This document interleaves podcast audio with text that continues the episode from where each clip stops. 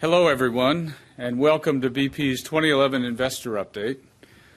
We are very pleased to have you with us, whether in person, over the phone, or on the web, where I understand there's a, large group. For those here in London, you will have seen behind me our safety evacuation guidelines. We are not planning to test the alarm system today, so if you hear it, please proceed as advised, and further details can be found on the handouts on your chair. I'm pleased to be joined on stage by Byron Grote, our CFO, and Iain Conn, Head of Refining and Marketing. And with us in the audience, we have our chairman, Carl-Heinrich Svanberg, as well as the BP executive team, who I will come back to and introduce in a short while. And we also welcome Maxim Barsky, who's just walked in, as perfect timing as CEO designate of TNK-BP, and our long-standing and successful joint venture in Russia, and our guests from Rosneft, including Eduard Khudainatov, Rosneft's president, CEO, Pavel Fedorov, Vice President, eh, first Vice President and CFO of Rosneft, and the CEO and General Counsel, uh, CEO's General Counsel, Larissa Kalanda.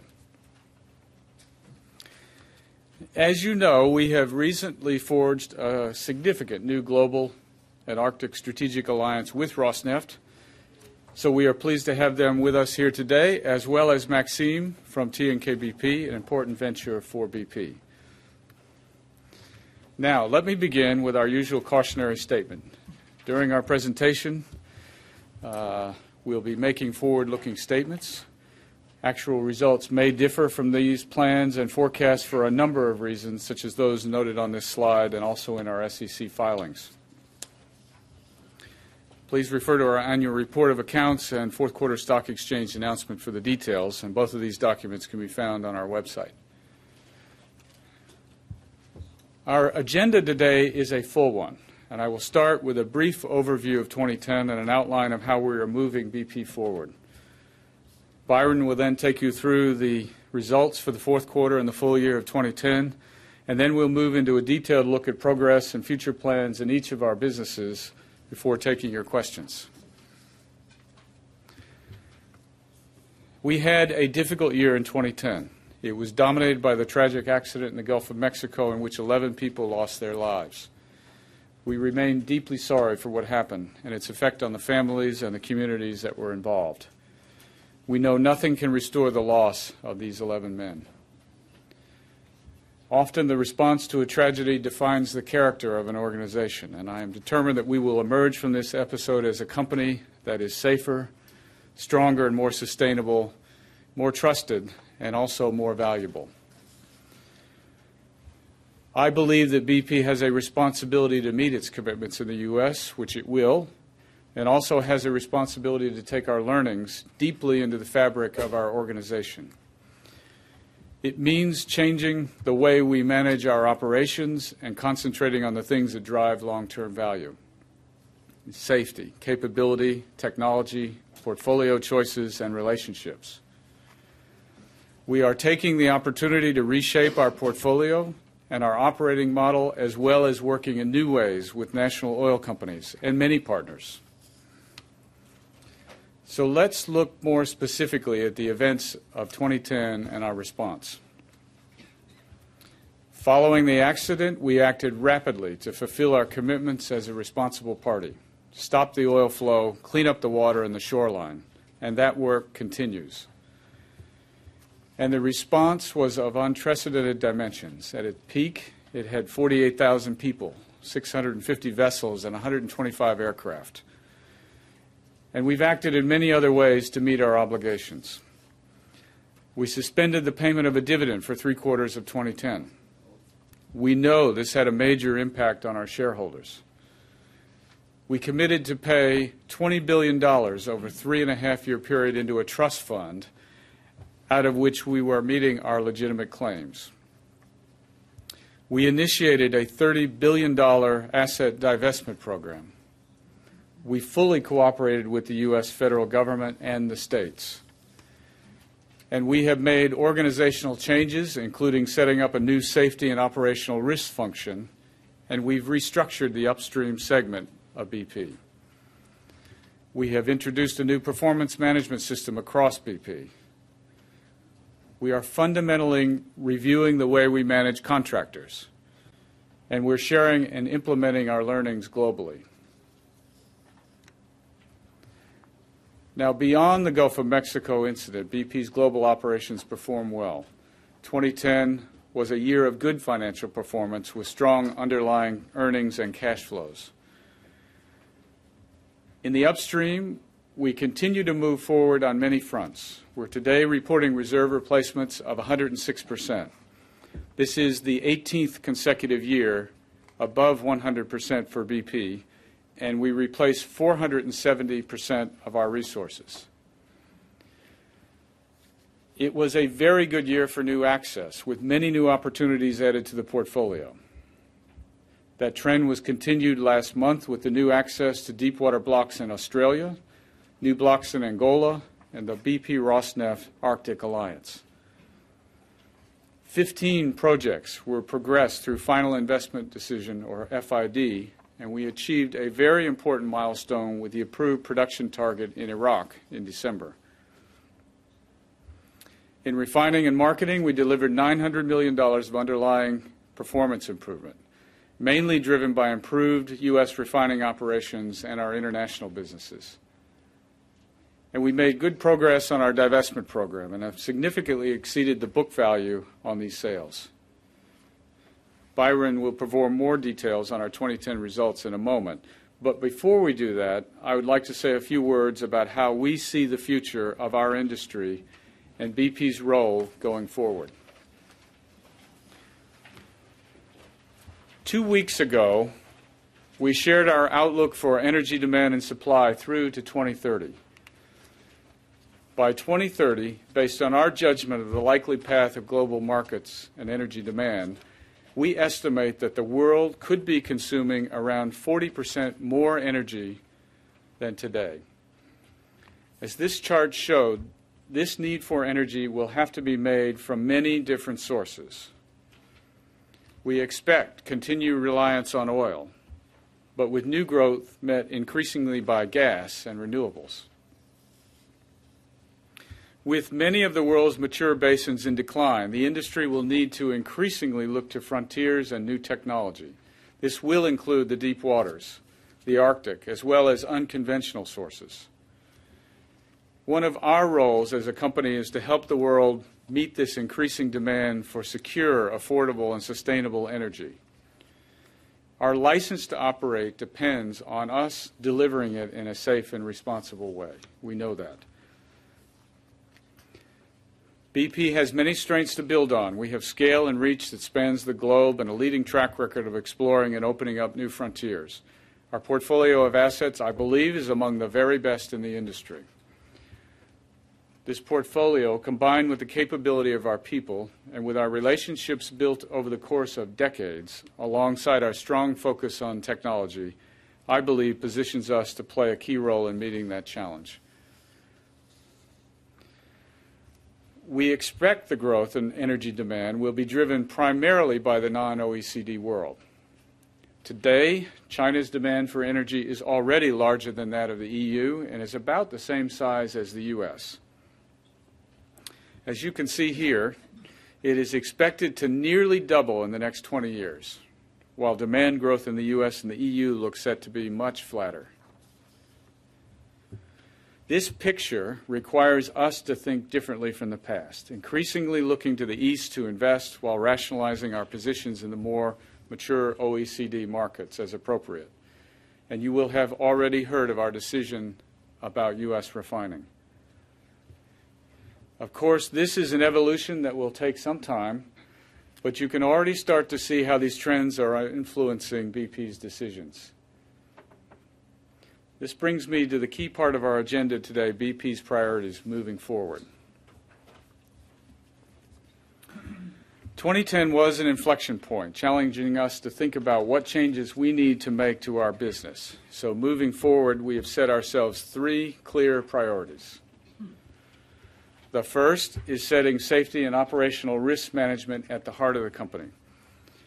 As investors, you should expect this. We see this as a long term approach, bringing together how we manage risk, how we operate, how we partner with governments, and contractors and how we reward performance. This will fundamentally reshape the way we work. Secondly, we recognize that rebuilding trust is central to our continued license to operate. In the first instance, we need to meet our commitments in the United States. We also need to ensure that lessons are implemented across all of our operations globally. Beyond this, we need to play an active role in sharing the lessons with partners and governments to ensure such an accident can never happen again in our industry. And importantly, our third priority is to deliver value growth for shareholders. We've made a number of announcements this morning, and you can start to see some of the choices we are making to realize greater value. We are resuming payment of a quarterly dividend with the intention to grow the dividend level in line with the improving circumstances of the company. We are divesting non-core assets in the upstream, unlocking hidden value while creating a portfolio with potentially stronger growth from a smaller base. We are divesting half of our U.S. refining capacity, retaining those positions with the greatest competitive advantage so as to improve returns. We're creating long-term value by investing in strategic projects. Our upstream portfolio is very rich in growth opportunities, with 32 project startups planned by the end of 2016. And we're increasing our investment in exploration it's one of our distinctive strengths and the means by which we turn prospects into value. We're evolving the nature of our strategic partnerships with national oil companies and major resource holders, going beyond the traditional IOC model, such as our alliance with Rosneft and our joint venture with TNK-BP. We're focusing on long-term value by investing in the key inputs, namely safety, capability, technology, and relationships. All in all, we intend to focus on continuous reduction in risk, value as much as volume, and quality over quantity. It's about choices for the future rather than legacies of the past. And as to the immediate future of 2011, it will be a year of consolidation for BP as we focus on completing our $30 billion divestment program, meeting our commitments in the U.S., and bringing new rigor to the way that we manage risk. These actions may increase some costs and reduce volumes in the very short term, but we le- believe they are absolutely essential to growing value for shareholders for the longer term. With the new direction we're putting in place at BP come a number of new faces. So before I hand over to Byron, I'd like to take a moment to briefly introduce the BP team. This chart shows much of the leadership team, highlighting those of you that you, some of you will get to meet, at least some of you, over the next few weeks on our annual Investor Roadshow. So here in London today with me, we have Iain and Byron, who I've already introduced, who, you, who will be presenting shortly. Representing upstream, we have Mike Daly. He's responsible for exploration. Bernard Looney, who heads up developments. Bob Fryer heads up production.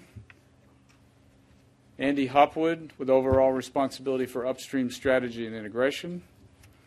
Mark Bly heads the new Safety and Operational Risk Organization. Lamar McKay here has joined us from BP America. David Peattie from BP in Russia, I think he's out right now.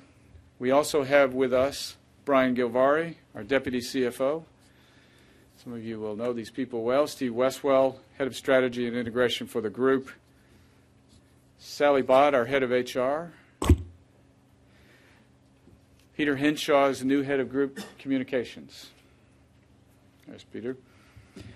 And a face all of you know well, Fergus MacLeod, who's head of investor relations. After the presentation, you'll have an opportunity to put questions to all of us during the Q&A session. Now let me hand it over to Byron to take you through the fourth quarter and full year results.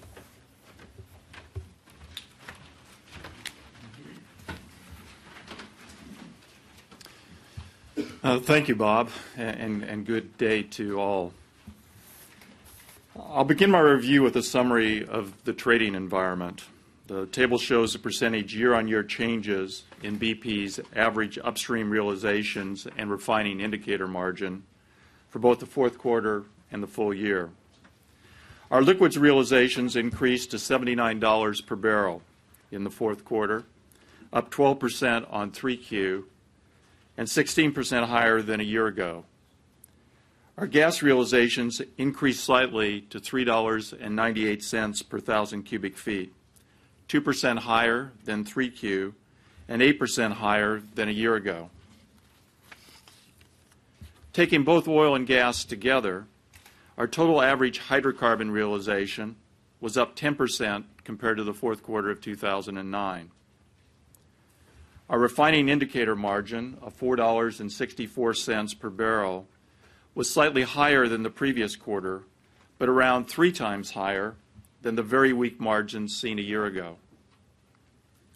From the first quarter of 2011, we'll be using a new refining indicator margin which we'll call the Refining Marker Margin, or RMM.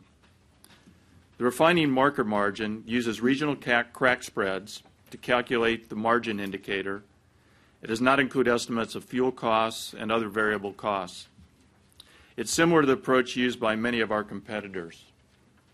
Full details and historical comparisons, including an updated rule of thumb, are available through investor relations and on bp.com.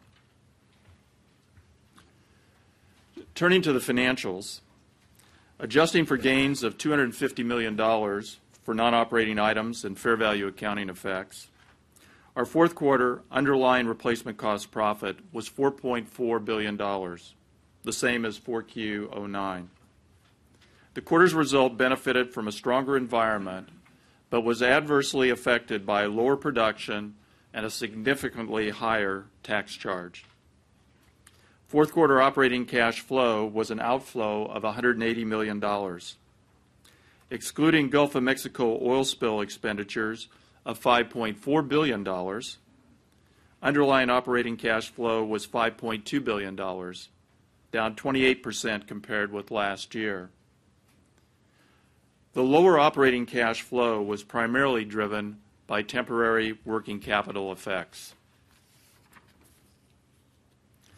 Next, I'll provide you with an update on the costs and the provisions associated with the Gulf of Mexico oil spill. In the fourth quarter, we've taken an additional pre-tax charge of $1 billion, primarily reflecting an increase in projected response and administration costs. The provision carried forward on the balance sheet at the end of 4Q represents our current best estimate of those future costs for which a provision can be made at this time, subject to all the exclusions and uncertainties that we describe in, in the stock exchange announcement. We believe that BP was not grossly negligent, and we've taken the provision on that basis. BP continues to believe that it has a contractual right to recover the partner shares of costs incurred. And whilst no amounts have been recognized in our financial statements at this time, as of the 25th of January, $6 billion had been billed to our joint venture partners. We'll continue to review the provisions quarterly, and we'll be adjusting it as new information becomes available. Total cash payments of $5.4 billion were made in the fourth quarter which included the second payment of $2 billion into the trust fund, as well as direct oil spill response costs. Full year cash expenditures related to the incident totaled $17.7 billion. In exploration and production, after adjusting for a gain of $1.3 billion for non operating items and fair value accounting effects, we reported a pre-tax underlying replacement cost profit of $6.7 billion. Relative to a year ago, the result was impacted by lower production volumes and a loss from our gas trading and marketing operations, but benefited from higher prices and lower depreciation.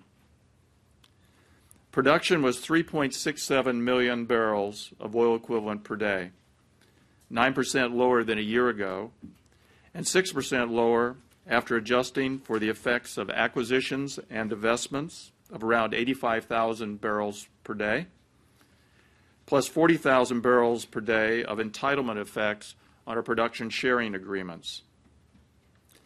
This reduction reflects a higher level of turnaround activity than in the fourth quarter of 2009, particularly in the North Sea and Angola, and the continued impact of the Gulf of Mexico drilling moratorium.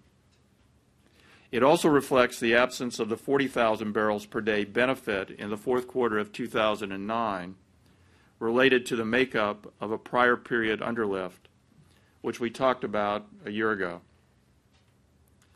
After adjusting for entitlement impacts on our production sharing agreements and the impacts of acquisitions and divestments, full year production was 2% lower, largely due to the impact on Gulf of Mexico production.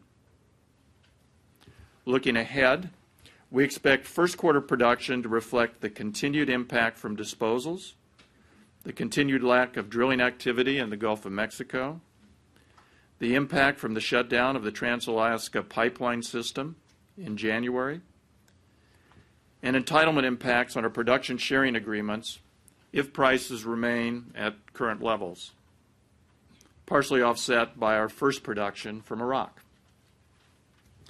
BP's share of TNK-BP net income was $850 million for the quarter, and we received a dividend of $790 million. In refining and marketing, after adjusting for non-operating items and fair value accounting effects of $220 million, we reported a pre-tax underlying replacement cost profit of $740 million for the fourth quarter.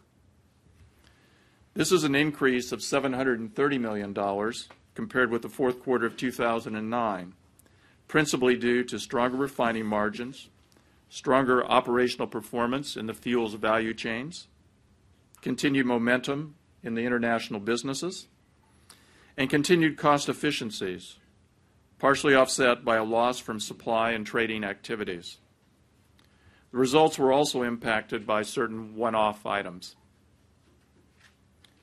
Our operational performance in the fuels value chains continues to be strong, with Solomon availability at almost 95% and refining throughput up 120,000 barrels per day versus the fourth quarter of 2009, partly due to lower turnaround activities. The international businesses continue to perform well, with petrochemicals maintaining high production and utilization levels and our lubricants business continuing to deliver earnings growth. Underlying performance in the U.S. was at break even for the fourth quarter, compared with a loss of over $600 million in the same quarter of 2009.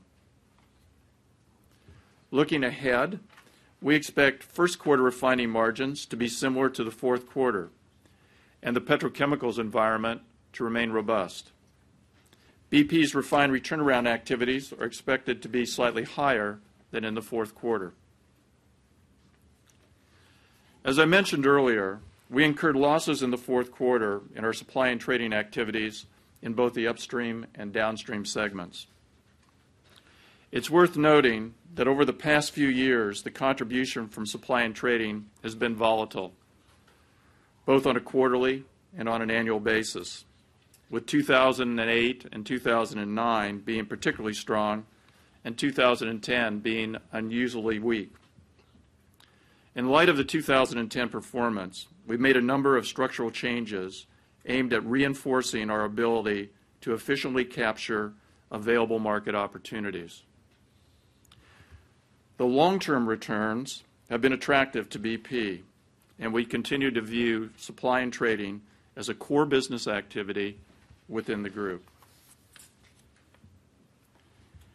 In other businesses and corporate, after adjusting for non-operating items, we reported a pre-tax underlying replacement cost charge of $480 million for the fourth quarter, an increase of $160 million versus the charge a year ago, primarily reflecting adverse foreign exchange effects.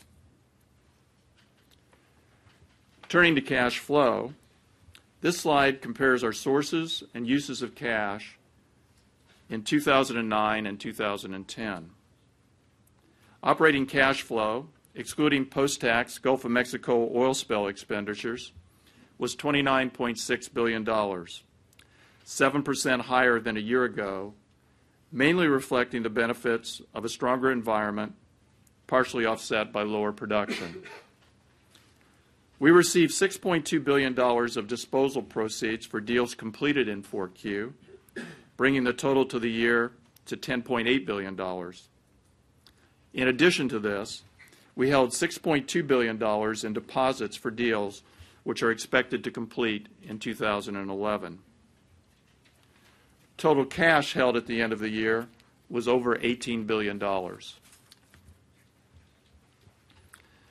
Our net debt at the end of 2010 was $25.9 billion, and our net debt ratio was 21%, 1% higher than a year ago. The $6.2 billion of deposits for deals to be completed post year-end was reported as short-term debt. As these deals close, net debt will reduce accordingly. Consistent with maintaining a prudent and flexible financial framework for the group, we intend to target gearing within a lower range of 10%-20% in the future. The reduction of net debt to $10 billion-$15 billion over time, as we indicated in June, is consistent with the lower end of this range. I'll now turn to guidance for 2011. First, we expect our organic capital expenditure to increase to around $20 billion in 2011 as we invest to grow. Second, in 2010, we received $17 billion of proceeds for completed disposals plus disposal deposits.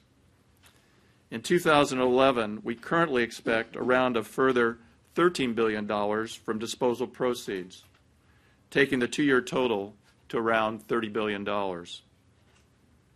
Next, I remind you that under the terms of the Deepwater Horizon Oil Spill Trust, BP is committed to pay $5 billion of cash into the fund in 2011, 12, and 13, as well as meeting continued response costs. DD&A is expected to be around $500 million higher than in 2010 due to the recognition of production in Iraq and increased production from fields with higher depreciation rates, partially offset by the impact from divested assets. We've made significant progress in reducing our cash cost base over the past several years. In 2011, we expect to see a slight increase while we refocus our activities, as Bob has described. The average underlying quarterly charge from other businesses and corporate in 2011 is expected to be around $400 million. As in previous years, this is likely to be volatile on an individual quarterly basis. And finally, the effective tax rate for 2011 is expected to be in the range of 32%-34%, slightly higher than in 2010. Bob will provide production guidance for 2011 uh, in his remarks. In closing, I'd like to outline the medium-term financial framework for the group. We've resumed distributions to shareholders while we increase investment to grow the firm. This resumption of the dividend is supported by our continued success in the disposal program and by the improving business environment, but balanced by the need to retain a significant level of financial flexibility at this time. To provide that financial flexibility, we intend to maintain a significant cash liquidity buffer, as we have over the past six months, and reduce the gearing ratio to a range of 10%-20%, as I mentioned a moment ago. A quarterly dividend of $0.07 per ordinary share was announced for the fourth quarter, which will be paid in March. As you would expect, the board's been prudent in setting the new quarterly dividend level, recognizing the continuing obligation to pay $5 billion per annum into the Deepwater Horizon Oil Spill Trust, and the uncertainties that we still face. The intention is to grow the dividend level over time in line with the improving circumstances of the company. The scrip program approved by shareholders at last year's annual general meeting will be available for 4Q dividend recipients. That concludes my remarks. Now back to Bob.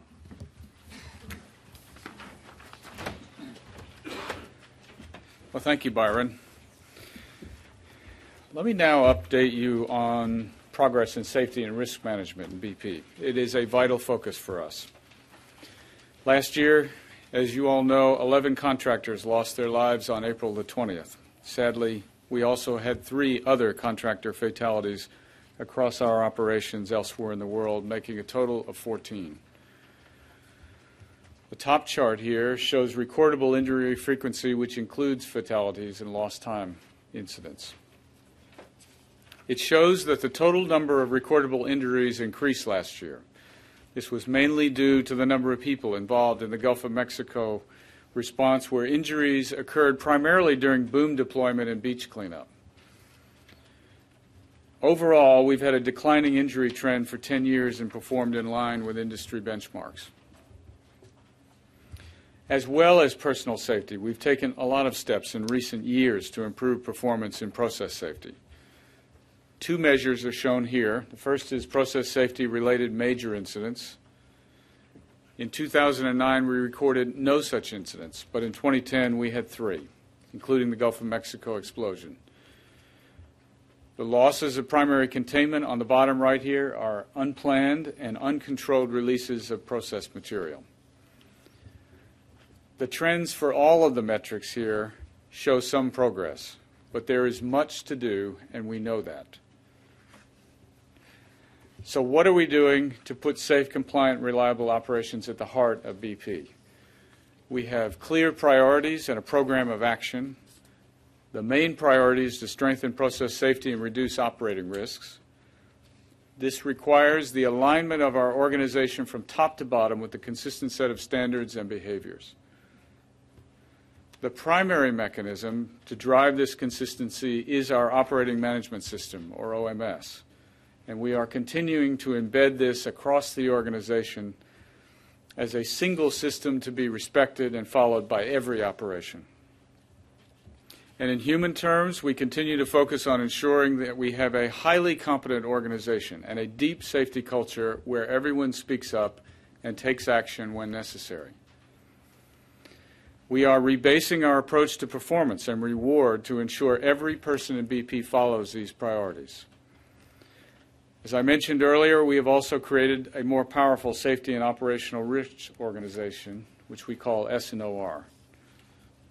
S&OR will strengthen our standards and processes and has personnel embedded in BP's operating divisions. And they'll be working alongside the line management to guide, advise, scrutinize, and if necessary, intervene.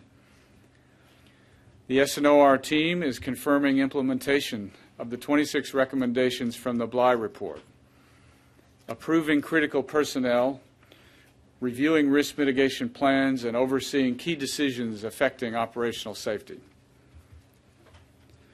Let me give you a little more detail by looking at what this means in the upstream specifically. Within the developments division, we've established a centralized global wells team to make sure our wells are safe and compliant. They are working closely with S&OR to advance standards and ensure they are applied consistently. We have five key areas of learning from the incident which we are advancing. These are prevention, containment, relief wells, spill response, and crisis management. We are committing to share what we've learned, and we're bringing our capability and knowledge, and in some cases, equipment, to groups including the new Marine Well Containment Company in the U.S and we're also cooperating with investigations and supporting initiatives to bring about necessary regulatory change. Now, let me turn back to the Gulf of Mexico. Our Gulf Coast Restoration Organization is completing its response activities and working towards the longer term restoration of affected areas. BP assumes day to day management of further activities from the existing Gulf Coast Incident Management Team at the end of March. Around $5 billion has been paid in claims and government payments, and the natural resources damages assessment process is underway. We continue to have a local presence through our offices and staff, and we have supported initiatives such as tourism and seafood testing and marketing to help rebuild the Gulf Coast's reputation. And we have voluntarily contributed significantly to independent research and assistance initiatives. This includes investing $500 million in the Gulf of Mexico Research Initiative, as well as other payments and grants. While this acti- activity continues, you will know that we are cooperating with a series of investigations, inquiries, and hearings. And I believe it would be helpful to note some of those activities and the likely timeline. We expect that the Presidential Commission will have completed their investigations and published their findings by the end of March, while publication of the final report from the Marine Board is scheduled for later this spring and the National Academy of Engineers report is scheduled for the end of the year. Less clear is the timing of the ongoing Department of Justice investigations, which are still expected to take some time to complete. There are currently many active lawsuits against BP and other parties, and these have been consolidated into two multi district litigation proceedings, with most of the cases being consolidated under Judge Barbier in the Eastern District of Louisiana. Discovery in this case, in these cases, is ongoing, and the Oil Pollution Act test trials may be scheduled for later this year. The limitation and liability trial is currently scheduled for early 2012.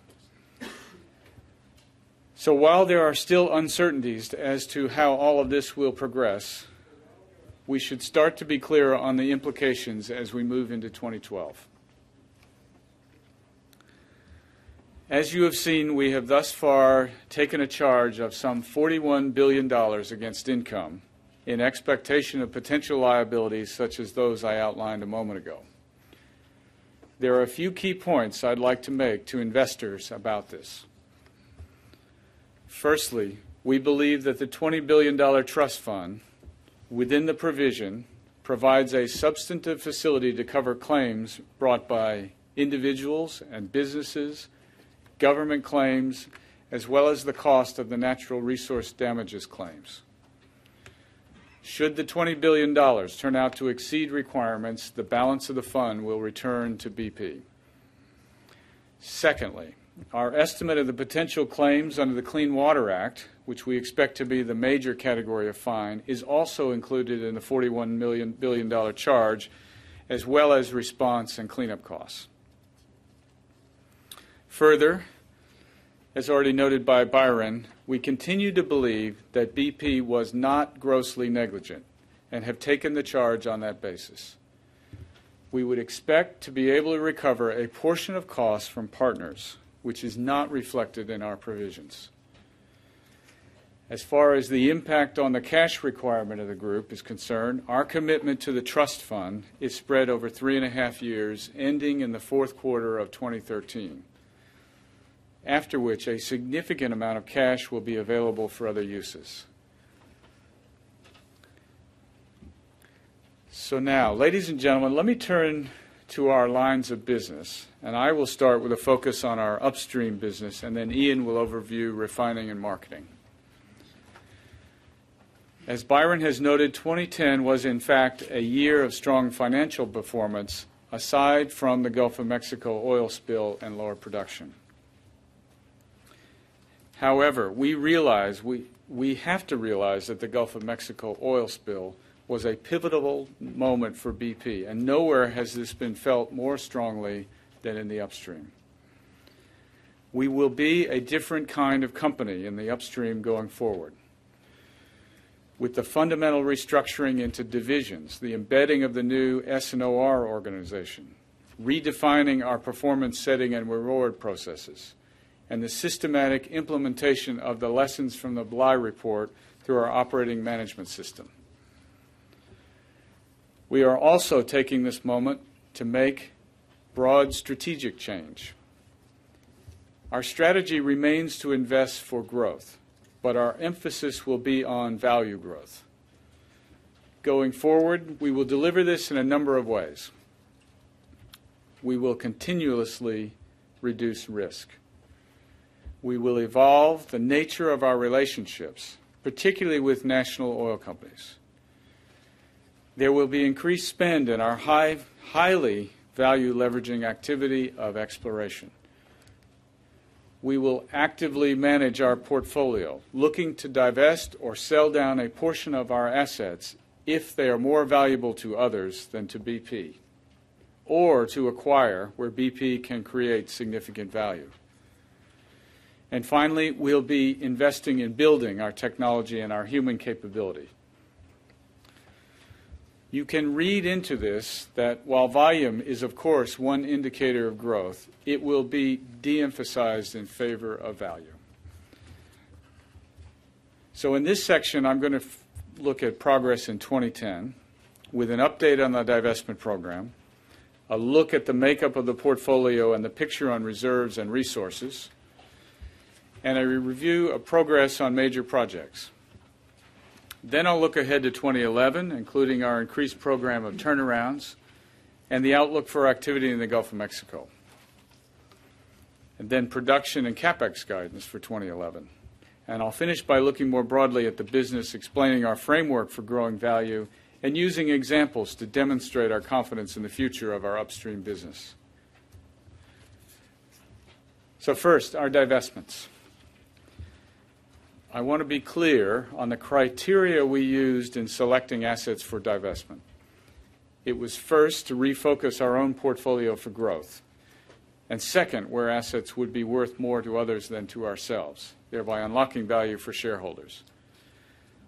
This latter point has clearly been demonstrated, I think, as our divested divestments have attracted disposal proceeds greater than external valuations and more than twice their book value.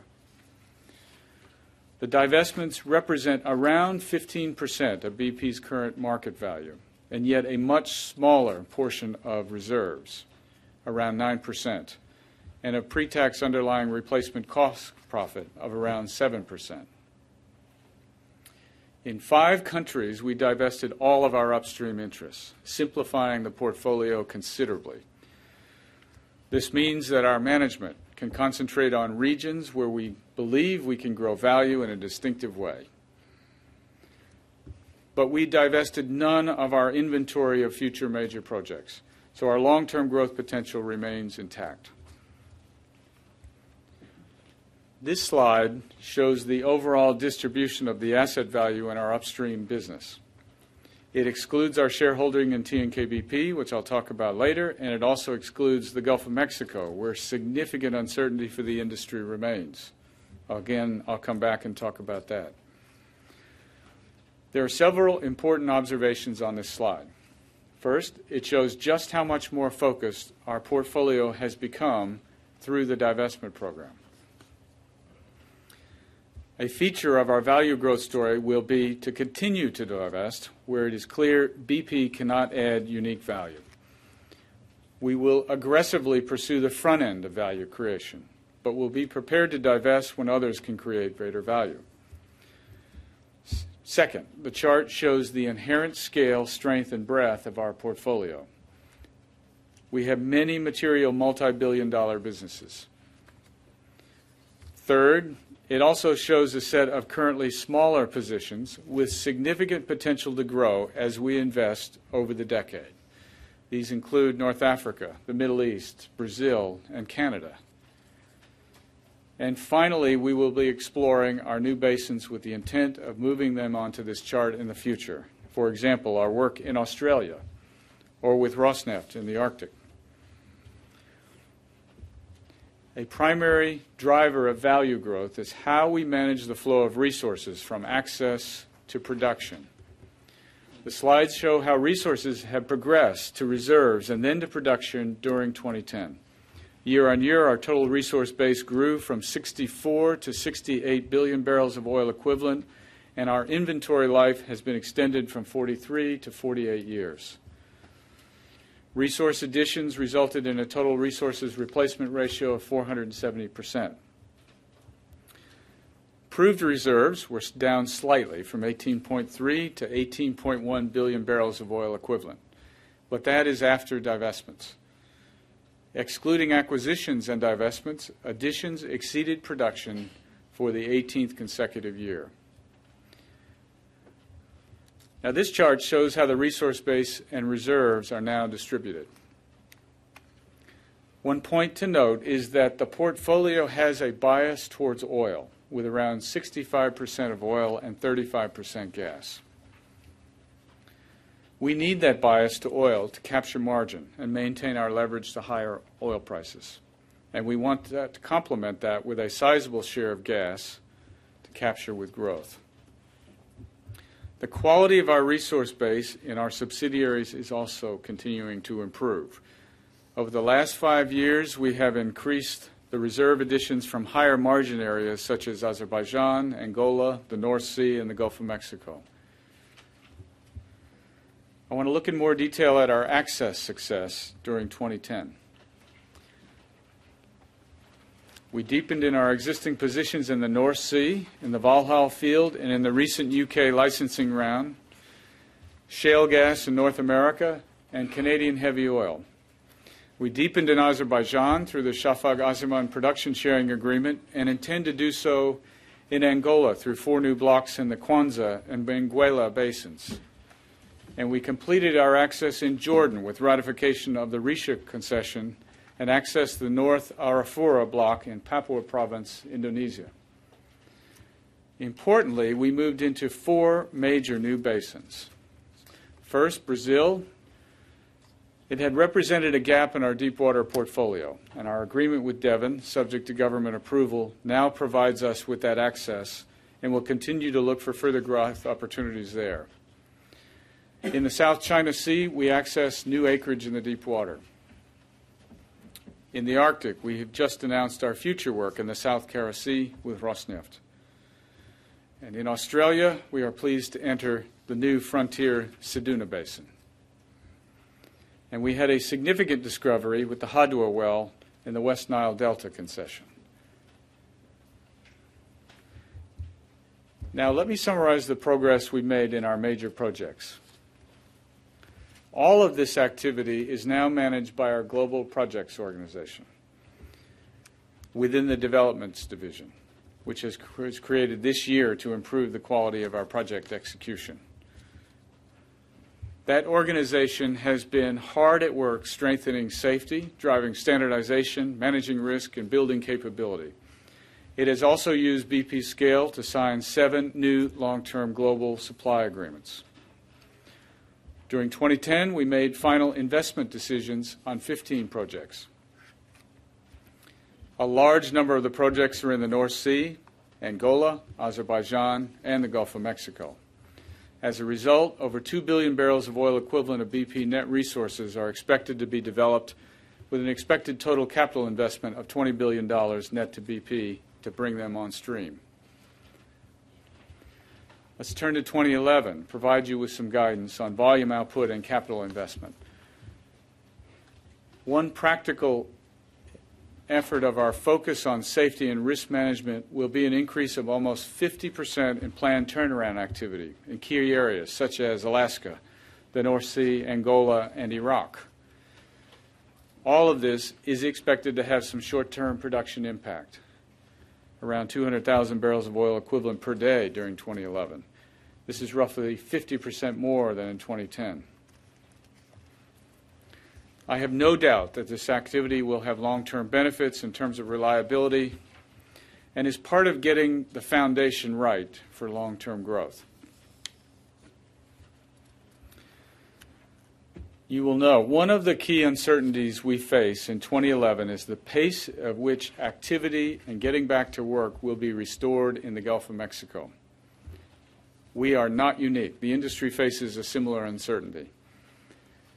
Production in 2010 was affected by the drilling moratorium and will carry over into 2011 as natural reservoir declines take effect.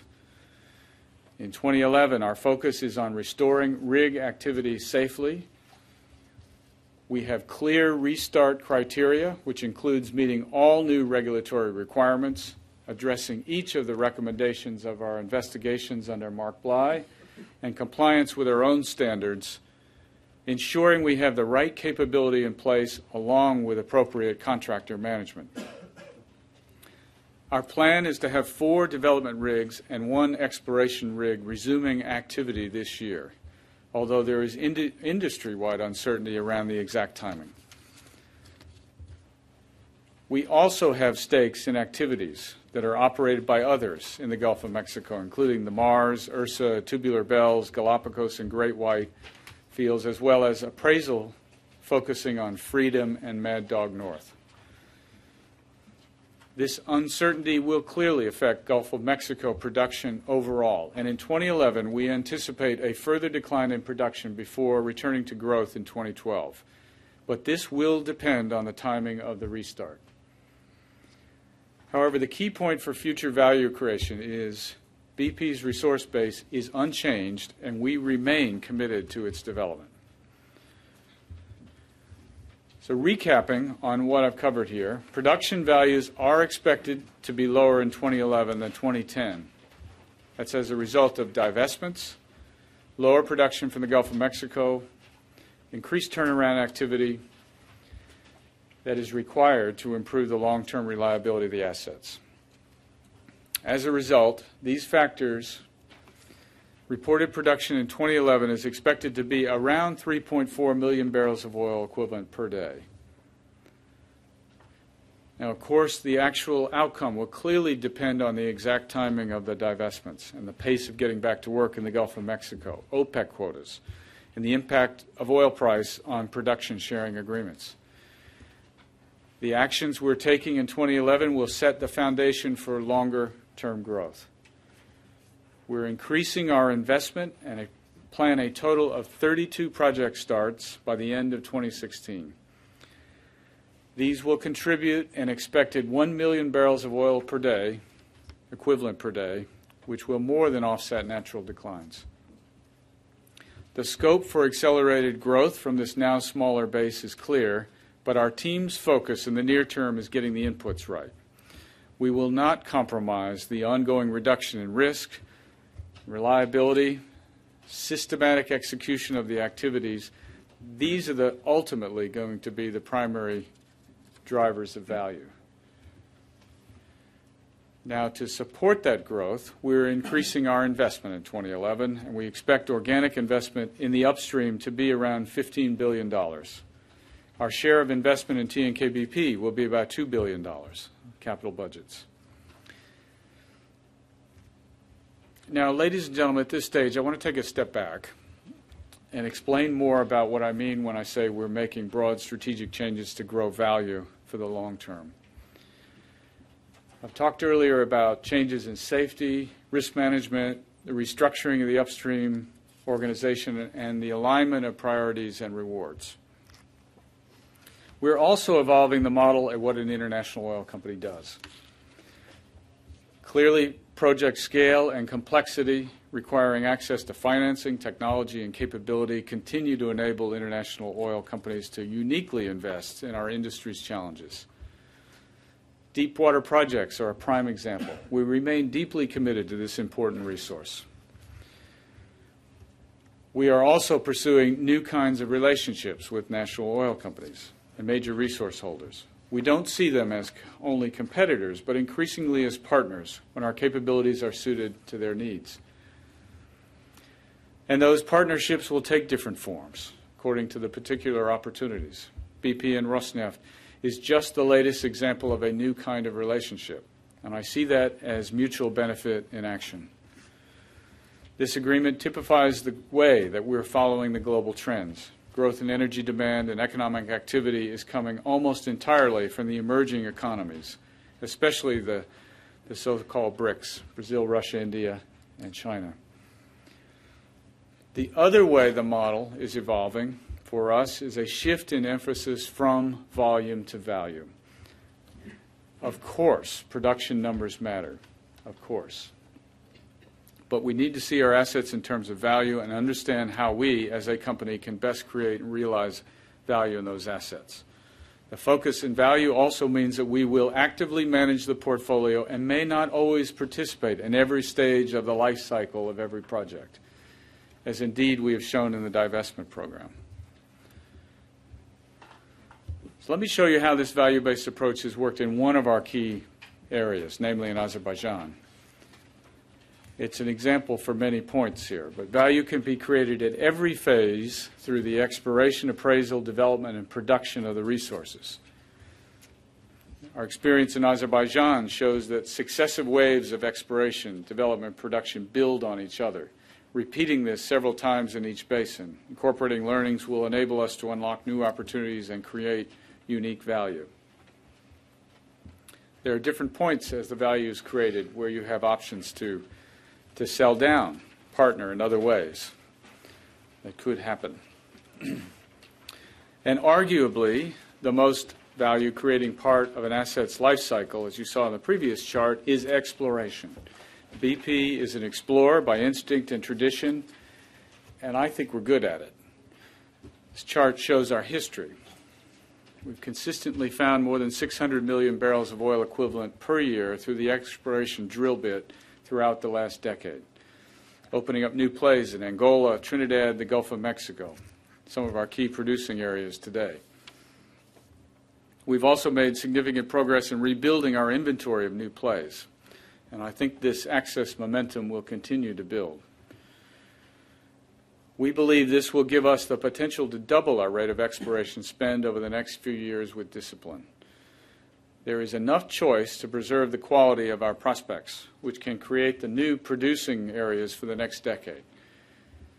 We may not choose to take every success through to production, and we may use success to bring new strategic partners to join us. And I think that's value creation through exploration. Let me review where we will focus our exploration activity.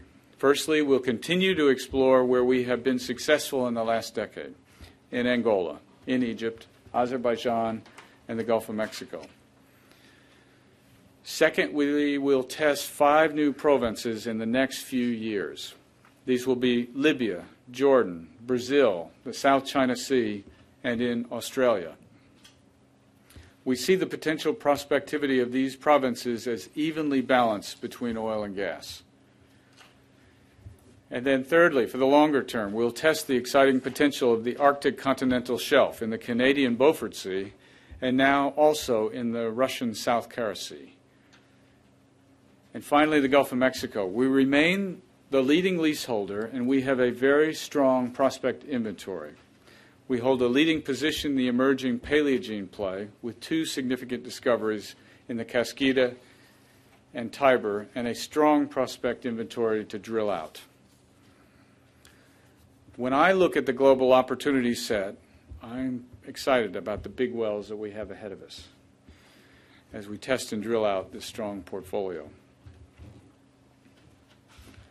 So, moving on from exploration to developments, we have a deep portfolio of high quality projects. We have made the final investment decisions on 24 projects, and a further 10 are expected to reach FID in the next two years. We also have 16 additional projects which are under appraisal. Let's look specifically at a few of the deepwater and the gas projects. BP does remain committed to the deepwater. We are the largest deepwater producer amongst the major international oil companies and are determined to take the lessons of last year around the world with us and build on our know how and capability. I think we have a responsibility to do this. There are four focus areas for our developments organization. First, investing in the capability of our people. Second, developing new technology. Third, developing new arrangements with our contractors. And finally, developing new engineering and operating standards. We're currently progressing 19 deepwater projects in the Gulf of Mexico and Angola with an expected total investment of over $40 billion, and we expect to shortly confirm Brazil in that portfolio. Though oil forms the majority of the portfolio, natural gas is set to be the fastest growing fossil fuel in the next two decades, and I'd like to highlight four particularly exciting projects. In Azerbaijan, the second phase of the Shah Deniz development is one of the largest gas development projects in the world, with the potential to open up new supply, sources of supply to the European gas markets. In Oman, we are appraising Block 61 using our expertise in tight gas reservoirs. In Egypt, the West Nile Delta project reached a significant milestone in 2010 with the signing of a new concession. And in Indonesia, we continue to explore and appraise potential resources to expand our existing Tangguh LNG facility with a third train now underpinned and work underway to identify resources for a potential fourth train. So, pulling all this together, here's an overview of the planned startups by the end of 2016. We plan to start up 32 projects, which have the potential, as mentioned before, to contribute around 1 million barrels a day of production equivalent. As I said earlier, though, there may also be opportunities to create value at this stage of the project's life cycle. Turning to the third division of upstream production, we're focusing on three areas. First, prioritizing safe and reliable facilities by continuing to invest in integrity and reliability. Second, we're pursuing excellence in reservoir management. And third, we're working on improving the recovery factors from our reservoirs. Our operations in Iraq, I think, are a very good example of all of this. The learnings we've gained in giant reservoirs in the U.S., in Russia, and the North Sea are now being transferred to the largest field in Iraq, the giant Rumaila field. The Rumaila operating organization recently met a major milestone by safely achieving its improved production target. This was achieved through the ramp up in activity that began only in July 2010. Some 10,000 people are now working on Rumaila, over double the number at the beginning of 2010. In 2011, we plan to continue ramp up activity, including a water infrastructure upgrade and engineering for a full field development. And reaching the improved production target means we now start recovering cost and earning remuneration fees. This milestone is good for Iraq, and it significantly changes the risk profile of our investment. Now let's take a look at our business in Russia. The relationship between BP and Russia has been forged over 20 years, and it is a relationship we intend to build upon. Already, we have the largest position of any international oil company in Russia. We have a unique, growth oriented position in Russia through our distinctive partnership in TNKBP and the long standing partnership with Rosneft. Let me first provide an update on TNKBP. Maxim is here. It's questions later. TNKBP has a very strong onshore production base, of which around 70% comes from West Siberia. This includes the giant Samotlor field, where we have been applying technology to sustain production for several years. The transition to new greenfield projects began with the startups of the Verkhnechonskoye, Uvat, and Kamennoye fields in 2010. These projects will underpin continued growth for TNKBP through 2015. And in 2010, production growth was up over 2%, greater than the national average. Looking ahead, TNKBP expects to see investment growing at an average annual growth rate of 11% over the next five years, and production at 2%. Longer term growth will come from the development of new provinces near the Yamal Peninsula. TNKBP is a core and significant part of our portfolio, and we expect it will remain so. Let me now turn to the recently announced alliance with Rosneft. This is a further important step for BP, for the industry, for Russia, and for global energy over the long term. This is a long term activity. The agreement to seek a form of joint venture to explore and if successful, develop three license blocks on the Russian Arctic continental shelf offers a new opportunity to access a world-class basin. It utilizes BP's exploration skills and leading position in the Arctic region, which includes our 40-year track record in Alaska and drilling off of Sakhalin in Russia with Rosneft. The licenses were awarded to Rosneft in 2010 and cover approximately 125,000 square kilometers in a highly prospective area of the South Kara Sea. This is an area roughly equivalent in size and prospectivity to the UK sector of the North Sea. The agreement also creates the first major equity linked partnership between a national oil company and an international oil company. And following completion of this agreement, Rosneft will hold 5% of BP's ordinary voting shares in exchange for approximately 9.5% of Rosneft shares, bringing BP's total shareholding in Rosneft to 10.8%.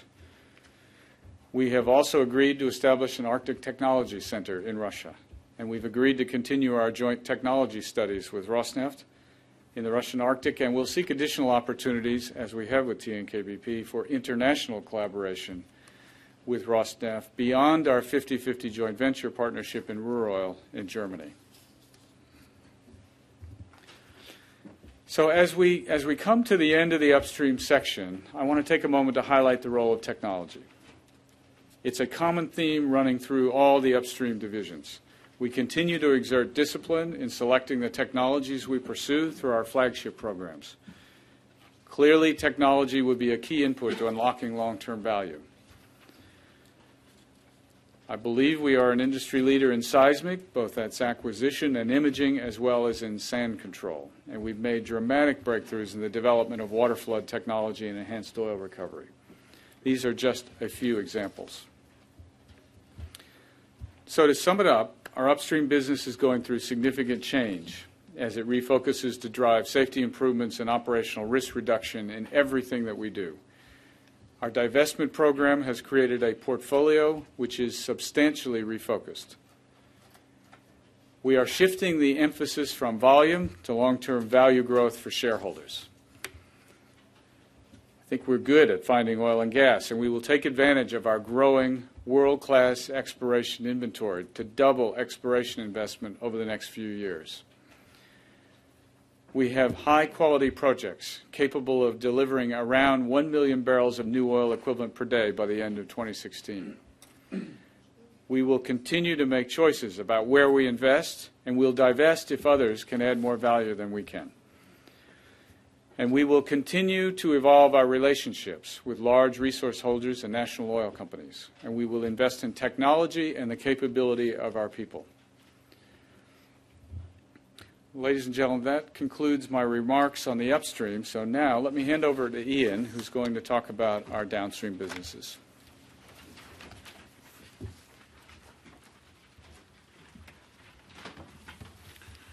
Thank you, Bob, and uh, good afternoon. it's a pleasure to update you on progress and prospects for refining and marketing. Given today's announcements, my presentation is divided into three sections Firstly, an update on R&M's performance in 2010 in the context of the goals I set a year ago. Secondly, an in-depth description of our portfolio strategy, including further detail on the announcements we made this morning regarding our U.S. fuel value chain portfolio. And finally, some indications of what you might expect from R&M in the future. So let me begin by covering the R&M turnaround and our progress in 2010.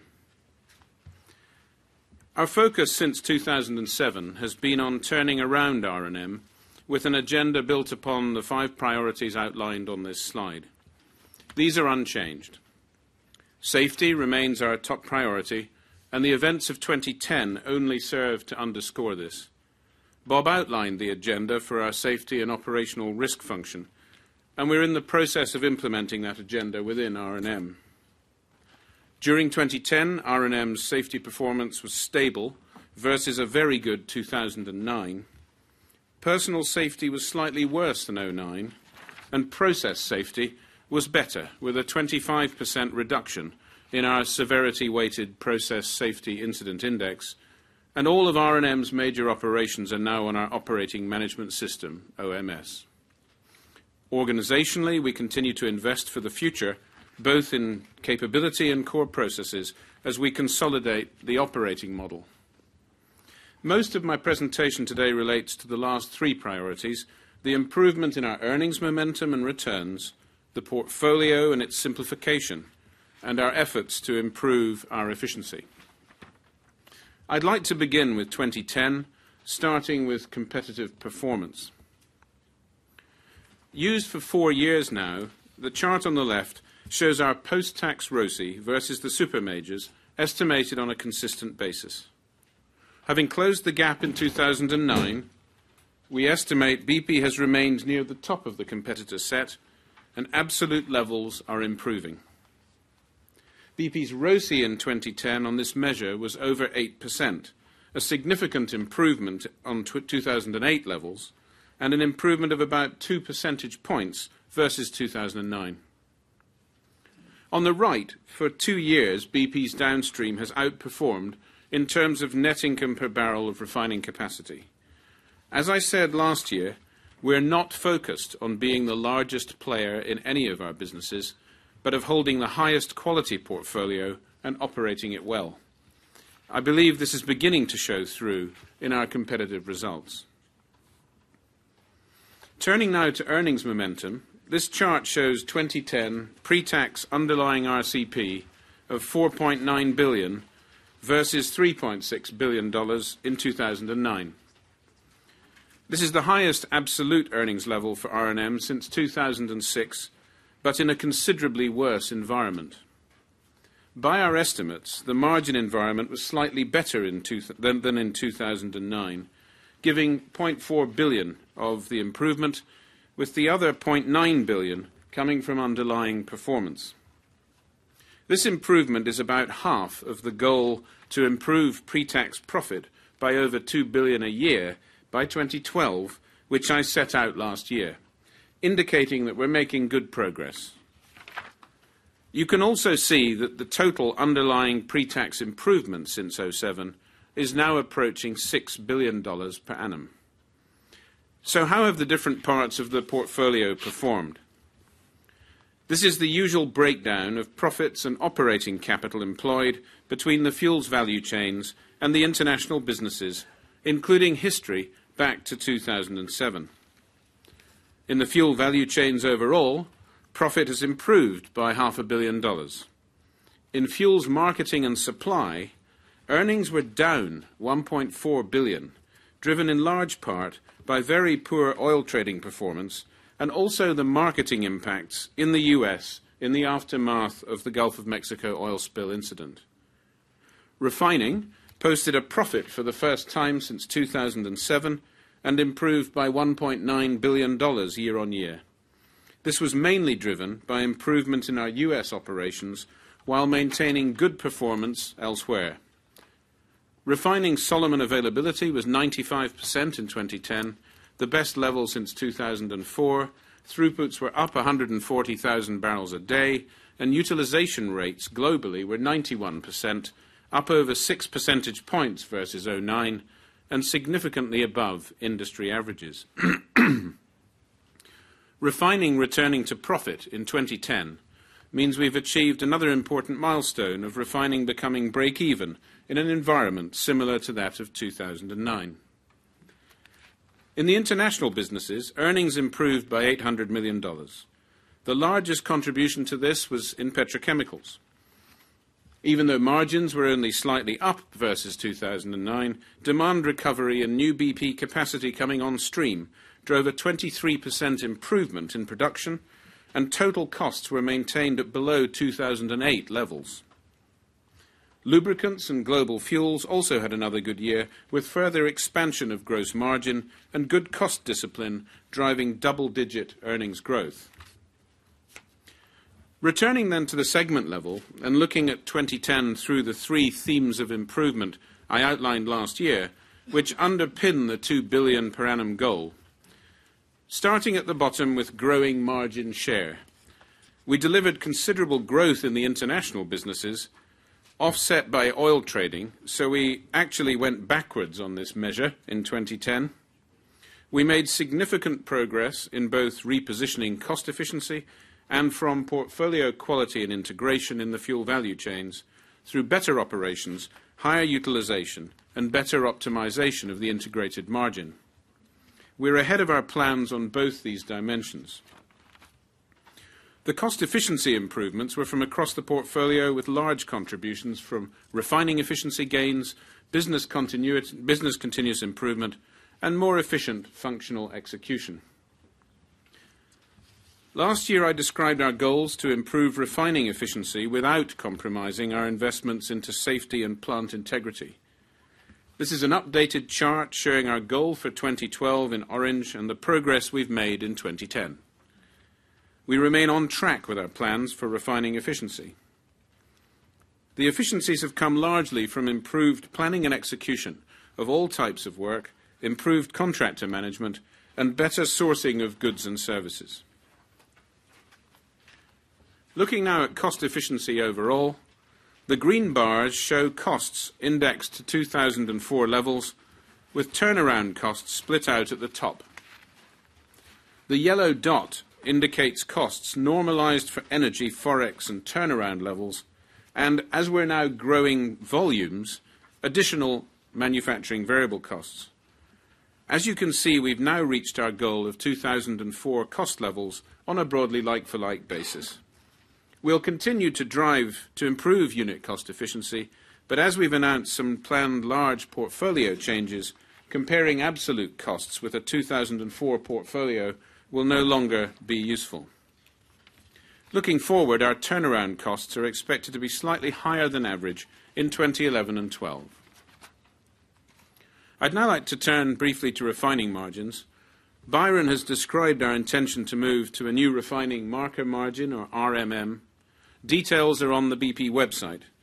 Our expectation continues to be for margins to remain in a range more reflective of pre-2004 levels. Taken with the recent realities of 2009 and 2010, our forward plans are currently based on an RMM range of 8 to $12 a barrel. As with GIM, there's a good correlation between this new marker margin and R&M's pre-tax RC profit as indicated by the dark green line. The yellow band on the chart depicts our over 2 billion per annum improvement goal by 2012, and I've plotted 2010 on the same basis, showing the 0.9 billion of improvement in the first year. Finally, a word on investment levels. The black line indicates CapEx, the green bars net investment, with the dotted blue line depreciation. In 2010, CapEx was $4 billion and proceeds from divestments of about 1.8 billion, leading to net investment of 2.2 billion and in line with depreciation. On average for the last five years, we have also net invested about in line with depreciation. With strong operating performance and investment discipline, R&M delivered material net cash flow back to BP in 2010. For 2011, with the current portfolio, you can expect CapEx to be slightly higher than in 2010, with a slightly lower level of proceeds from divestments. The chart excludes any proceeds from the U.S. divestments we announced today. So I'd now like to summarize the journey to 2010, which provides the context for the portfolio decisions we've made. This slide shows profit and return on capital employed, both pre-tax, for the major constituent parts of R&M. For each asset class, both 2008 and 2010 are shown. Capital employed is reflected in the size of the bubble. The chart is not adjusted for environment, and refining margins fell from an RMM of nearly $16 a barrel in 2008 to about $10 a barrel in 2010. You can clearly see the quality of the international businesses in orange, with absolute profit increasing by about a $1 billion over the last two years, and pre-tax return on operating capital in the 19 to 33% range. These businesses are also capable of material growth. Indicated in yellow, the earnings in the Eastern Hemisphere fuel value chains have fallen back by $1.3 billion due to lower oil trading contribution and lower refining margins, materially offset by underlying improvements, delivering profit in 2010 of nearly $2 billion and returns of over 10%. We have plans in place to further improve their performance. Facing these same factors, U.S. fuel value chains in green have made very significant progress, improving by $1.9 billion and moving into a break-even situation. This is a considerable achievement and has been done while delivering materially improved safety performance. This represents the huge efforts of a very dedicated team. However, the reality is that in a 2010 environment, the U.S. fuel value chains remained break even. I'd therefore like to turn to the second part of my presentation on strategy and portfolio. The backdrop to our strategic choices is one of flat to declining demand for fuel in the U.S. and Europe, with decline of fossil fuel demand accelerated by the penetration of biofuel. It's also in the context of significant growth for fuel, lubricants, and petrochemicals in the emerging economies. For the last 18 months, we've been considering the future performance potential of the whole portfolio in both relative and absolute terms. In addition to meeting strategic hurdles such as configuration and market location, integration and growth potential, we also expect our fuel value chain businesses to reach returns above cost of capital at the bottom of cycle conditions and to make a material contribution to BP over time. Although we've concrete plans to improve further all parts of the U.S. fuels value chain portfolio, parts of it fail the strategic hurdles, and current performance does not meet these financial goals. This is the backdrop to the decisions we've announced this morning. Therefore, our portfolio strategy in R&M is now to reposition the U.S. fuel value chains, halving U.S. refining capacity improve the fuel value chains in other geographies, and access associated market growth, and continue to grow the high-quality international businesses. As indicated here, there are many active elements underpinning this strategy. In the U.S., we've reached some major decisions. As announced, we intend to exit the Texas City refinery and exit the Southern West Coast fuel value chain, including the Carson refinery. We will continue with our plans for the rest of the U.S. fuel value chain portfolio. Our plans for both the Eastern Hemisphere fuel value chains and for the international businesses are unchanged, and I'll provide more detail in a moment. Starting with the U.S. and with Texas City. The Texas City refinery is a very large-scale asset with a highly complex gasoline-oriented configuration. It's the third largest refinery in the United States, capable of producing about 3% of U.S. gasoline production. It's improved its performance in safety and operations significantly, and financially by some $2.5 billion per annum over the last three years. This has been achieved under the most intense scrutiny, and I want to thank and congratulate the team most warmly for that achievement. However, Texas City is not strongly integrated into BP's marketing assets and so fails the hurdle of integration and has limited logistics and tankage flexibility. BP would need to increase the footprint around Texas City to improve this. Strategically, we therefore have concluded that BP should sell Texas City and exit before the end of 2012, subject to legal and regulatory approvals, including satisfying the authorities regarding the future fulfillment of our obligations at the site. We have received a number of inquiries from competent operators relating to Texas City. Turning now to the West Coast. In reality, the West Coast has two value chains with a limited degree of overlap between them.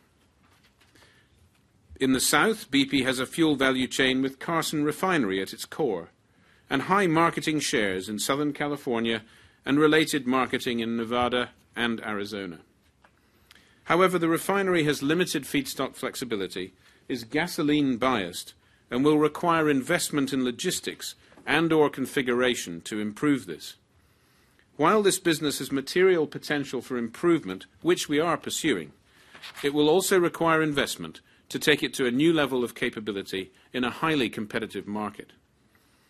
Given our plans elsewhere in the U.S., we've therefore decided to exit the Southern Fuels value chain and intend to complete this transaction also by the end of 2012, again subject to relevant approvals. Again, I wish to thank the team for their considerable efforts and achievements in safety and the operational and financial performance improvements delivered to date.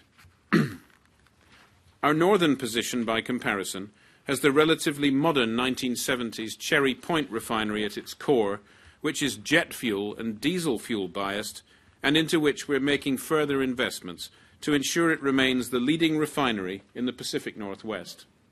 The refinery is better located and more feedstock flexible, being both pipeline connected to Canada and also closer to ANS supplies. The financial performance and integrated margin are better than the South and will meet our criteria. As a result, we intend to retain the northern part of the West Coast as part of a U.S. fuel value chain strategy which focuses on feedstock advantaged, product flexible, highly upgraded, well located refineries integrated into advantaged logistics and marketing. Exiting Texas City and the southern part of the West Coast will halve BP's U.S. refining capacity and significantly improve the current financial performance of the U.S. fuel value chain portfolio. We're also investing to improve the Toledo refinery with our partner Husky and continuing to transform the Whiting refinery. The Whiting project shown here is making good progress. As the chart shows, this is a very large and complex project and it's now about 60% complete, with all major lifts of key units completed in 2010. The project startup has now been deferred slightly from late 2012 to mid 2013. This chart's a version of one I used last year, showing indexed pre-tax profit per barrel in the Midwest against refining margins on the new RMM basis. The yellow dot shows end 2010 conditions indicating that even at relatively low margins, this project is expected to deliver approximately a threefold improvement in profitability and will contribute materially to improvement in our U.S. fuel value chain position overall. This comes from an increased ability to run heavy crudes, improved product yields, and location advantage relative to the Gulf Coast for Canadian crude. So, where do these major portfolio changes leave us in the US? Post 2013, we'll have half the refining capacity of today, interests in three refineries with improved or transformed configurations, all of which have feedstock flexibility to run a range of crude oils, including heavy grades, and which are on average more diesel capable than BP's current portfolio. All of them have access to advantaged focused logistics and are integrated with marketing operations to support high utilization rates. Our import-led terminals and marketing on the structurally short East Coast are also very well positioned. Although smaller, we believe this portfolio will be competitively very advantaged in the United States. I'd now briefly like to turn to the Eastern Hemisphere fuel value chains. This portfolio, focused mainly around the Rhine, Iberia, Southern Africa, and Australasia, is comprised of well located integrated refining, which is generally of a high competitive quality and strong marketing positions. We've been refocusing this portfolio with the exits of retail in Greece and France, planned exits of marketing in five sub Saharan countries, and the sale of non core terminals and marketing assets. This portfolio has material potential for improvement and growth, either through market growth margin growth, or new access.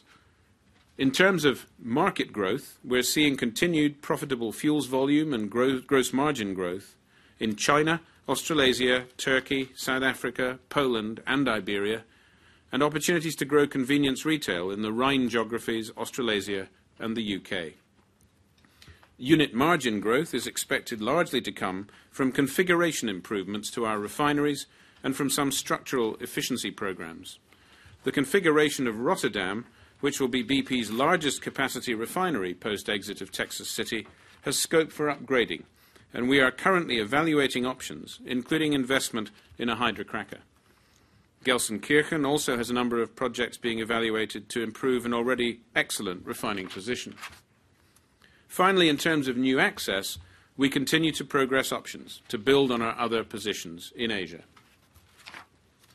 To complete the fuels value chain picture, where will we be positioned competitively in refining after the changes we've announced and outlined today? This shows the Nelson complexity and average scale of BP's global refining portfolio post-2013 relative to the current position. Post-divestment of the two positions in the U.S. and the transformation of Whiting, our average scale and complexity are both slightly lower than today, but still in the pack with our leading competitors. This is before any further upgrading of Rotterdam. Perhaps the biggest implications of the announced moves will be simply that BP will be the smallest refiner of the traditional super majors at just under 2 million barrels a day of capacity. And the proportion of BP's capacity in the US market will fall from 50% of the portfolio today to just over one third. That concludes my remarks on the fuels value chains. I'd now like to turn to the international businesses. Our lubricants business has been growing rapidly and also delivering excellent returns for a number of years. I want to explain the sources of growth and why we're confident it will continue into the future. On the right-hand side of the chart, you can see that the profit from our land-based lubricants activities has grown significantly since 2007, with an annual growth rate of well over 20% per annum. The proportion coming from non-OECD geographies is about half of the total, or approaching half of the total, providing a long-term engine for volumetric expansion of the business. Together with delivery of structural cost efficiencies, this has helped drive particularly high growth rates recently, but we do expect to continue to see something approaching double-digit profit growth well into the future from volume expansion and mix improvement, underpinned by a strong technology pipeline and powerful brands. In terms of margin, a healthy product pipeline and the right product mix are key. And you can see on the bar chart underneath that BP's proportion of higher margin synthetic and premium sales is materially higher than the market average.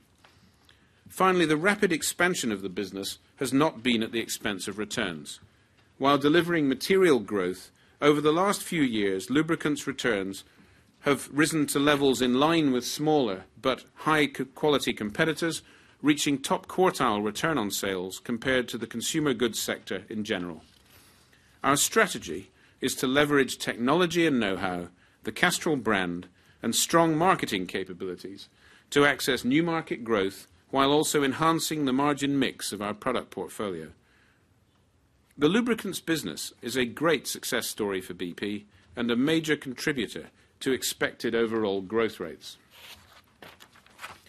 Turning now to petrochemicals, this slide shows the geographic locations of our main plants. As you know, our focus is on aromatics, being PTA and paraxylene, acetic acid, and olefins and derivatives in China. Beyond delivering safe, reliable, and compliant operations, our strategic focus has had four pillars: accessing growth in Asia, leveraging our superior manufacturing technology and efficiency to contract for further sales volumes, ensuring our plants in the U.S. and Europe operate at high utilization rates. Thirdly, managing fixed costs to ensure industry-leading returns. And fourthly, continuing to invest in technology and capability for the future. Our production has been growing by about 3% per annum since 2004, as you can see from the bar chart at the bottom of the slide. This growth has almost exclusively been in Asia and principally in mainland China. Our Asian production has nearly doubled over this period, and in 2010 was about equal to that of the US and Europe combined. With many projects under evaluation for further growth in China, the Middle East, and in India. Profit growth has also been material, with the majority now coming from Asia. As indicated in the pie chart you can see at the bottom right of the slide. Once again, this growth has not been at the expense of returns. The chart on the left shows the high level of BP's return on sales versus the competition. The petrochemicals business is a core part of the downstream portfolio and a key enabler of future growth and returns. So, in the final part of my presentation, let's now turn to what you should be able to expect from R&M post 2013, when we should have completed the changes to the portfolio I outlined earlier. Returning to the earlier format, but now looking at post 2012 performance for a range of refining margins similar to an RMM of 8 to $12 a barrel, you can see that the fuel value chains in both the US and the Eastern Hemisphere are expected to be of a similar quality, delivering 10 to 20% pre-tax return on operating capital, but with the US portfolio smaller than that of the Eastern Hemisphere. The international businesses are expected to continue to grow and to deliver pre-tax returns in the 20 to 35% range through the cycle. Taken together, this means that from 2013, all asset classes should be delivering absolute returns which are attractive while also being material. That deals with returns and materiality. Finally, what about growth? This slide shows in the green bars the pre-tax earnings of R&M normalized to a 2009 refining margin environment. The earnings growth has, not surprisingly, been very high, at over 50% CAGR during the recovery period from 07 to 09 and is projected to be about 15 to 20% per annum during 09 to 2012, in line with the goals that I laid out last year. This represents a material source of earnings growth for BP over that period. Longer term, with the investment in Whiting, planned enhancements to margin capture, and some growth in the fuels value chains, and the strong growth potential from the international businesses, we would expect the whole portfolio to be able to deliver sustainable and attractive long-term growth to BP. The red line on the chart shows the recent improvement in returns. Longer term, with the improvements I've outlined, we would also expect the portfolio to be able to deliver attractive pre-tax returns well above the cost of capital. So to summarize, R&M has had another successful year. Safety has been and will always remain absolutely the top priority. We're well on track to deliver over $2 billion per annum of pre-tax RCP improvement by the end of 2012, and we had a good start in 2010. Like-for-like costs have returned to 2004 levels, and refining achieved its goal of becoming break-even in a similar environment to 2009. In terms of portfolio, our goal remains quality before quantity. We have announced some major changes today. In the U.S., we'll exit Texas City and the southern part of the West Coast while continuing to invest in Whiting and the other refineries. This will halve our U.S. refining capacity and reposition the portfolio. Globally, BP will become the smallest refiner of the traditional super majors. In the rest of the fuels value chains, we'll continue to enhance margin capture capability and access available growth. And in the international businesses, we'll continue to see material and sustainable earnings growth and the delivery of highly competitive returns. Taken overall, in the type of environment I've described, you can expect R&M post 2013 to be capable of delivering sustainable growth to BP with attractive returns well above cost of capital and material earnings and cash flows to the group. Thank you for listening, and let me now hand you back to Bob.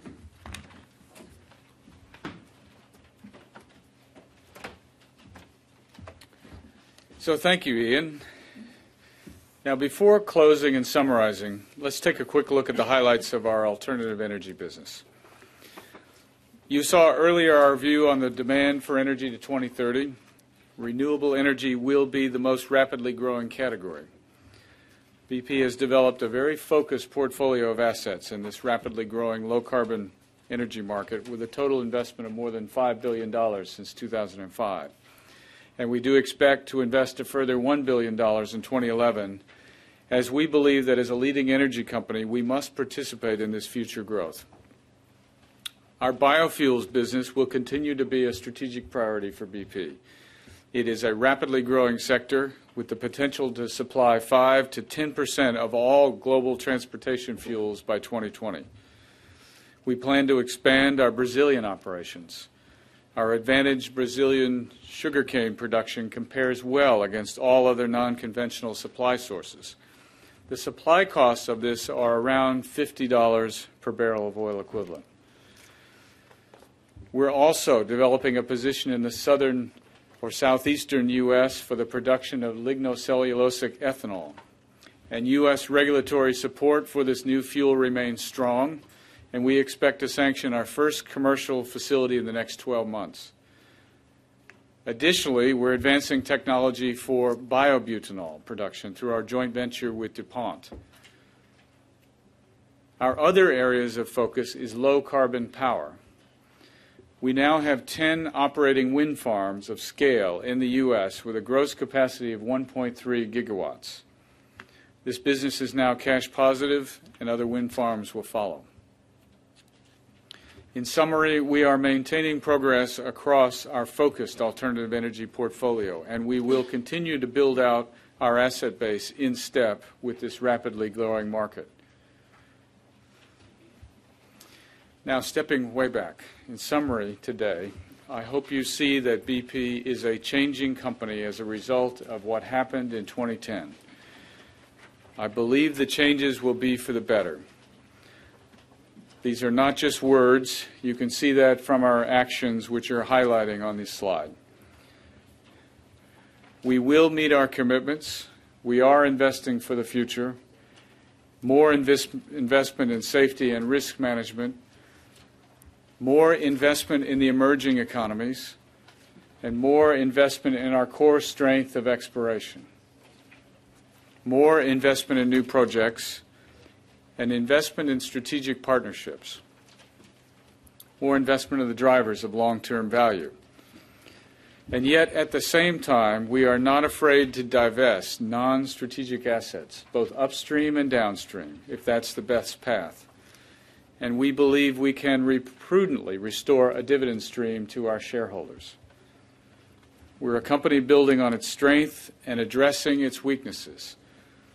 It's a safer BP, an agile BP, a stronger BP, a company that is committed to rebuilding value and trust for the long term and doing it well. Ladies and gentlemen, that brings our presentation to an end. Thank you for listening so very patiently.